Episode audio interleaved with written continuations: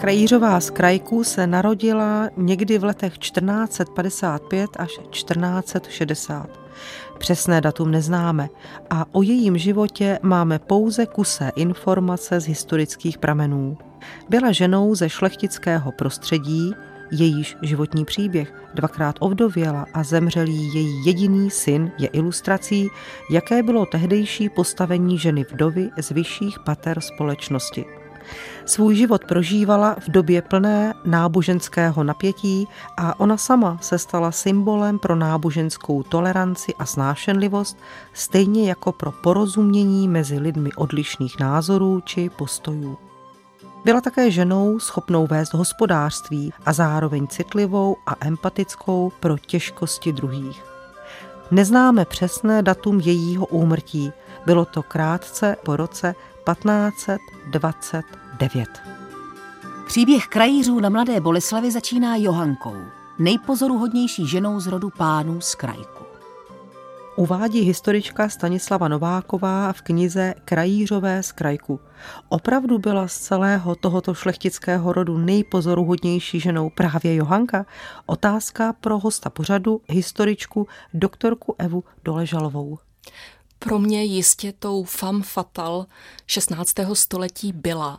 Ocitáme se v českých zemích krátce po husických válkách, v době, kdy na český trůn dosedá Jiří Spoděbrat a po něm nová jagelonská dynastie.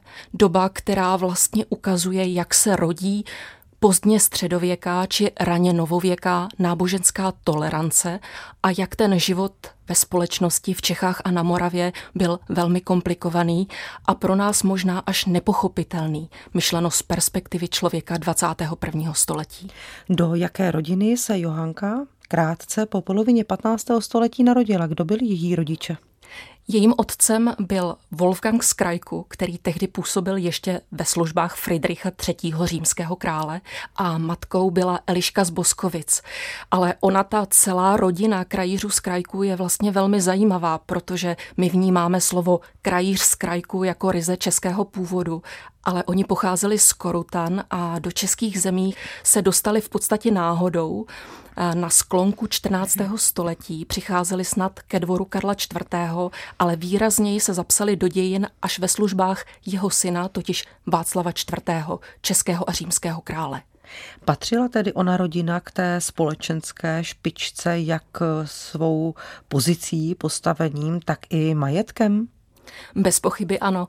V podstatě už na konci 14. století získali dobrá a výnosná a významná panství v jižních Čechách a zmínit musíme samozřejmě Novou Bystřici, na které se údajně měla i Johanka Krajířová z krajku narodit a být tam vychovávána. Ovšem přímé doklady proto nemáme. Píše se rok 1475 a my se ocitáme u pana Zdeňka ze Štenberka a jeho manželky. Aneško, Posel doručil list od pana Jana Tovačovského z Cimburka. Co píše? Zve mne na svatbu. Koho si bere? Johanku z Krajku. Mladou nevěstu si vybral. Pojedeš? Neodmítnu přece pozvání. Je to kališník. Ano, je, leč umírněný. Budeš se tam cítit bezpečně? Máš strach, že mě tam zamorduje nějaký pikard? Jsem přece host. Stejně dej pozor. Pozval jsem na oplátku pana Jana na svatbu Kunhuty na Zelenou horu. V skutku? Ale pak eh, požádám arcibiskupa o odpuštění pro zelenohorské kaplany, aby mohli dál konat své povinnosti, když na Zelené hoře budou prodlévat lidé nepravé víry. Svatba se konala podle historických pramenů roku 1477. Brala si Jana Tovačovského z Cimburka, někdy známého také Jaroš, Tovačovský z Cimburka, což byl nejvyšší sudí a velmi významný právník, velmi významný muž a také velmi bohatý muž. On svůj majetek získal hlavně díky své nedávno zemřelé manželce, kterou byla Magdalena z Michalovic. Právě díky této dámě se dostal do mladoboleslavského prostředí a získal zde i několik dalších panství. O kolik let byl starší? Historické prameny jsou trošku skoupé na přesná data, ovšem uvažuje se, že jejich rozdíl mohl být něco mezi 20 až 10 lety. Byl to obvyklý snětek typické sňatkové politiky středověkého období? Naprosto. Byl to snětek domluvený, snětek pragmatický, ale paradoxně o něm nemůžeme mluvit jako o sňatku nešťastném.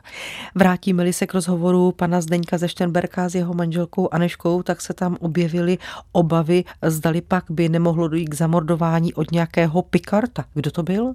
Pickharté či Begharde bylo označení pro kacíře a v těchto poměrech v této době už se jim neoznačovali ti Beghardi, kteří žili zcela mimo společnost, ale mohlo se jednat o utrakvisty, eventuálně právě ony stoupence jednoty bratrské, tedy lidi, kteří nežili křesťansky správně.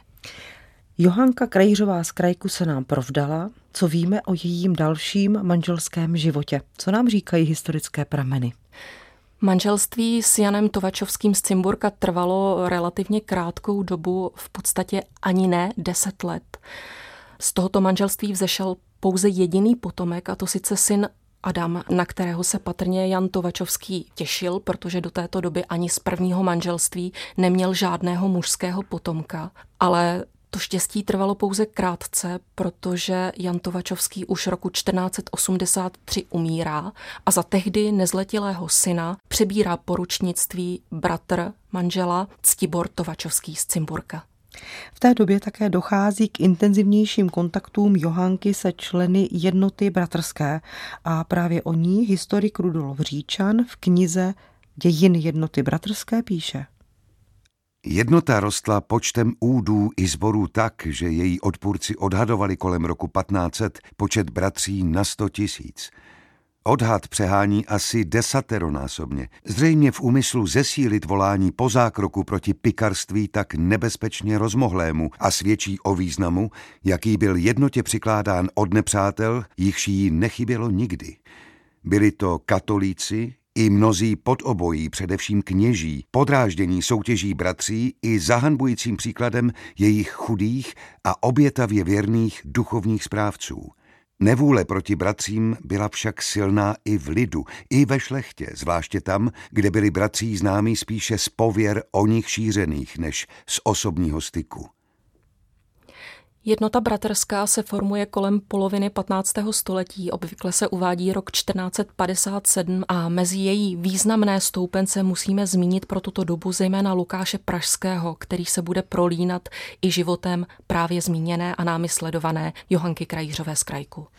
Je zřejmé, že se Johanka z Krajku začala podílet na správě panství až po smrti Jana Tovačovského z Cimburka.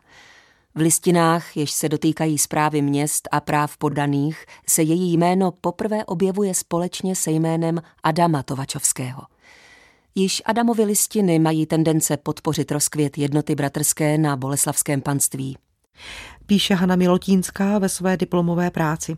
Dalším významným předělem v osobním životě Johanky Krajířové z Krajku byl rok 1500. Právě tehdy se totiž Johanka Krajířová z Krajku po druhé provdala a jejím druhým manželem se stal Jan z Šelmberka, nejvyšší kancléř království českého a významný dvořan královského dvora Vladislava Jagelonského. S tímto manželem strávila Johanka příštích 8 let. Nevzešlo z tohoto manželství už žádné další dítě, ale její život byl významně poznamenán tím, že žila právě na mladoboleslavském panství na zdejším hradě, který také významně s manželem přebudovávali do tehdy moderní rezidence a dostala se do velmi blízkého kontaktu právě se členy jednoty bratrské, která na ní začala svým učením a působením mít vliv. Také zažila velmi smutnou událost ve svém životě a bylo to ještě předtím, než zemřel její druhý manžel. Už krátce po sňatku roku 1502 jí totiž umírá její jediný syn Adam a tím pádem ona už asi ztrácí, protože přeci jenom už jí bylo více než 40 let, tak tehdy ztrácí naději na to, že by mohla mít vlastní další děti. A protože rod pánů Tovačovských z Cimburka vymřel, tak veškerý majetek ještě za svého života právě syn Johanky Krajířové z Krajku, Adam, převedl zpět na svou matku a přes ní se dostal na jejího druhého manžela a tím pádem do tohoto rodu. Bratře, žádám o radu. Budu jí mocen? Jsem již unavena těmi věčnými spory o majetek. Brandýs? Aha. Vím o tom pravá. Sotva můj nebohý manžel oči zavřel, zdvihl nároky na Brandýs kancléř Albrecht z Kolovrat. Jakým právem? Oháněl se přitom jakýmsi svatojakubským mandátem. Ah, někteří lidé jsou o to víc pravověrnými katolíky, oč víc jim to k penězům dopomůže. Prý jsem kacířka a nemám práva na ochranu. Vdova po panu Albrechtovi Kateřina nároky obnovila. Kolovračtí úředníci neprávem ve městě cla vybírají. Nechtěla jsem si to nechat líbit, vše jde před soud. Obviní tě z kacířství i tam? Ach, bože. Poraď. Nemám se raději panství vzdát? Toho nečiň. Ponech si majetek dále v držení a drž se předpisu jednoty. Dobrá. A zprávu panství svěř svému bratru Konrádovi. Co byl onen svatojakubský mandát, o kterém jsme slyšeli?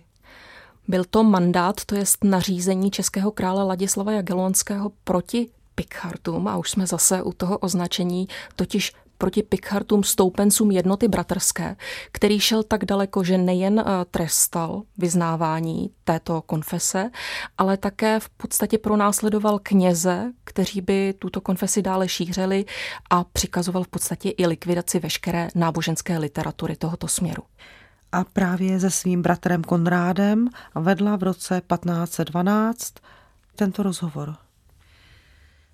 Bratře, vše, s čím se ti nyní svěřím, musí zůstat mezi námi. Máš mé slovo. Alespoň do doby, kdy to vejde ve veřejnou známost. Hodláš se znovu vdát? Ale o tom bych snad něco věděl. Nikoli.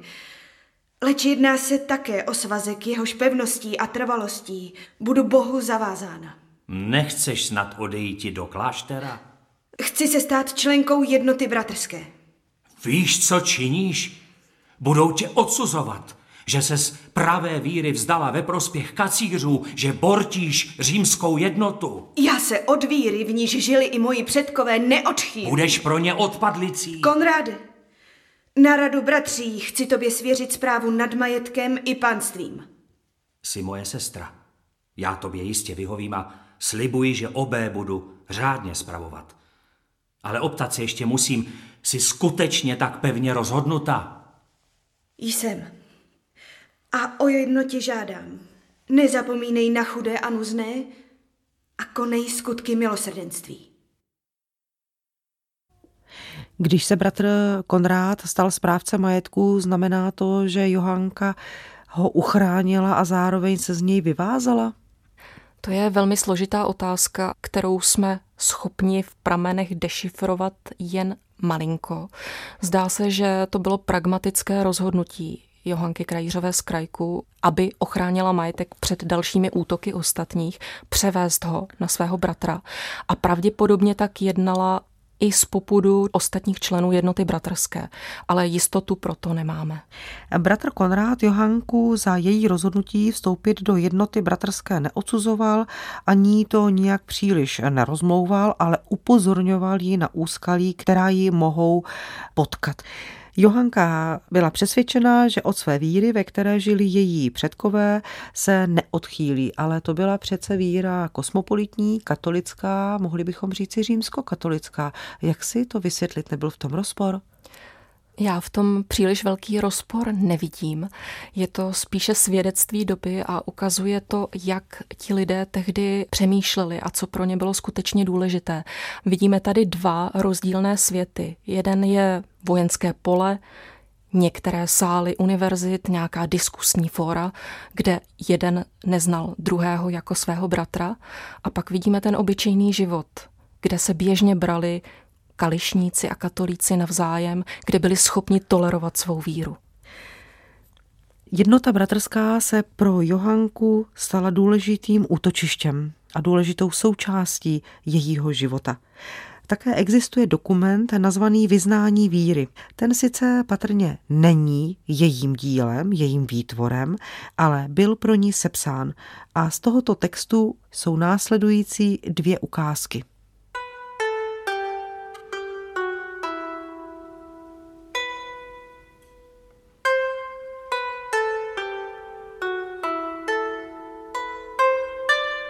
Bez pravé víry křesťanské, jakož apoštol svatý Pavel praví, žádný se pánu Bohu líbit nemůže.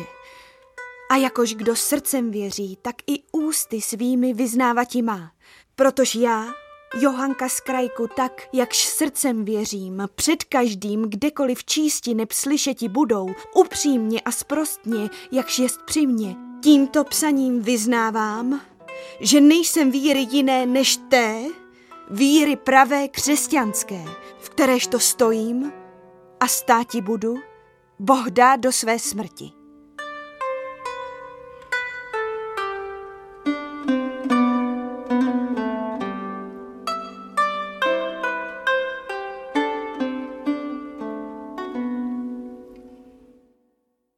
Příčina pak mého obzvláštního náboženství, kteréž jsem zapravé přijavše sobě zvolila, jest taková, že toho nečiním z žádné nějaké vysokosti a neb pohrdání jinými, neb věřím, že pán Bůh všudy po tomto světě, když jsou uvíře pravé křesťanské, své volené má. A mezi nimi jsou i ti z jednoty bratrské. Text, který jsme slyšeli, dokumentuje mimořádnou událost konverze Johanky Krajířové z Krajku. Ono se to zdá možná banální pohledem moderního člověka, ale nesmíme zapomenout, že stále platil svatojakubský mandát, tedy to poměrně kruté pro následování stoupenců jednoty bratrské a že právě Johanka ukázala velkou odvahu veřejně do jednoty vstoupit a přihlásit se k její tradici, k jejímu učení. Přesto a na druhé straně to také dokumentuje to, jak ta společnost byla už tolerantnější. Tolerantnější k jiné víře, tedy k té víře křesťanské, ale která se formovala do jiného vyznání. A také víme, že řada šlechticů na svých panstvích v Čechách i na Moravě navzdory svatojakubskému mandátu jednotu ochraňovala a podporovala. A o tom píše také historička Stanislava Nováková. Paní Johanka si je vědoma, že praví křesťané mohou žít i mimo náboženství jednoty bratrské. Tím vyjádřila pochopení pro věroučné odlišnosti a výslovně se přiznala k náboženské snášenlivosti. A tak by se mohlo zdát, že to bylo téměř ideální soužití, ale nemilme se. Nechejme promluvit Anu Císařovou Kolářovou, která je autorkou knihy Královny, kněžny a velké ženy české. Píše také o Johance Krajířové z Krajku. Příslušnost k jednotě, jakož i ochrana, kterou bratřím poskytovala, připravili paní Johance mnohou trpkou chvíli. Nepřítel bratří, kališnický kněz Václav Rosa, nazývá ji babou a stíhá ji posměšným pamfletem za to, že penězi a jinými dary, jež posílala králi a administrátorovi, vykupovala život Pikartů. Bá v době pronásledování bratří na Moravě vybízela prý, aby se moravští bratři usadili na jejím panství. O babo, babo, nehodná ty babo, nenáleží ti dobré o tobě slovo, volával za ní její protivník. Tak byla to doba, kde se v běžném životě objevovala tolerance, a nebo doba, která právě Johance Krajířové z krajku symbolu velkorysosti, tolerance, empatie, porozumění přinesla i takové, řekněme, trpké chvilky.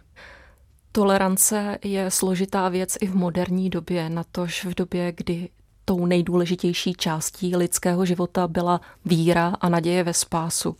A tak i přesto, že říkáme, že Johanka Krajířová z Krajku žila, řekněme, v tolerantním prostředí, v tolerantní rodině, tak se proti ní objevovaly velmi ostré útoky a ten život nebyl zdaleka tak jednoduchý. Ty útoky samozřejmě nesměřovaly pouze k její osobě, ale obracely se také proti kněžím jednoty bratrské, ale i obráceně od členů jednoty bratrské vůči straně katolické či utrakvistické. A proč se jedna z těch protestantských církví, kterou mě jednota bratrská stala takovým terčem třeba pro katolíky? Ta odpověď je zase, musím říct, z pohledu moderního člověka poměrně složitá, protože některé věci na něž byla citlivá doba 15. a 16. století, už nás tolik nedráždí. Ale tím nejdramatičtějším, co opravdu tu dobu burcovalo, bylo to vybočení, to odloučení se od římské církve a i odloučení se od té apoštolské posloupnosti. To znamená, vzniká tady církev, která působí, a teď to řeknu opět nehezky, dojmem sekty, která žije poměrně uzavřeně, která diskutuje závažná témata, jako je vzdělání kněží, vzdělání lajků, která hledá cestu pro sebe, pro život správného křesťana a tou jinakostí logicky dráždí. Jaká byla poslední léta Johanky Krajířové z Krajku? Co o tom vůbec víme? Víme velmi málo. Souvisí to s tím, že předala zprávu majetku, ale přesto ještě v několika dalších dokumentech dohlíží na některé statky, anebo se některé věci dějí se jím souhlasem nebo na její přímou prozbu. A z těch bych tady zmínila opět jakési prozby o potvrzení starých práv a svobod pro některá panství, která právě spadala do toho nového panství krajířů z Krajku, Brandýs, Čelakovice a podobně.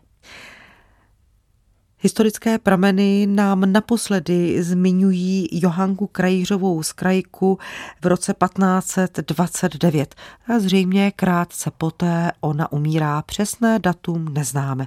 Proč ji můžeme zařadit mezi osudové ženy? Otázka pro hosta pořadu, historičku doktorku Evu Doležalovou. Já osobně vidím Johanku Krajířovou jako mimořádnou ženu, která si dokázala prosadit svou vůli, možná neměla tolik oponentů jako jiné ženy, a jako ženu, která byla silná, která dokázala obstát ve složitých okamžicích, například když ovdověla nebo když ji někdo pohnal k soudu a byla schopná hájit svá práva, hájit svá práva jako ženy, vdovy, až u zemského soudu a to je absolutně výjimečné nejen v době 16. století.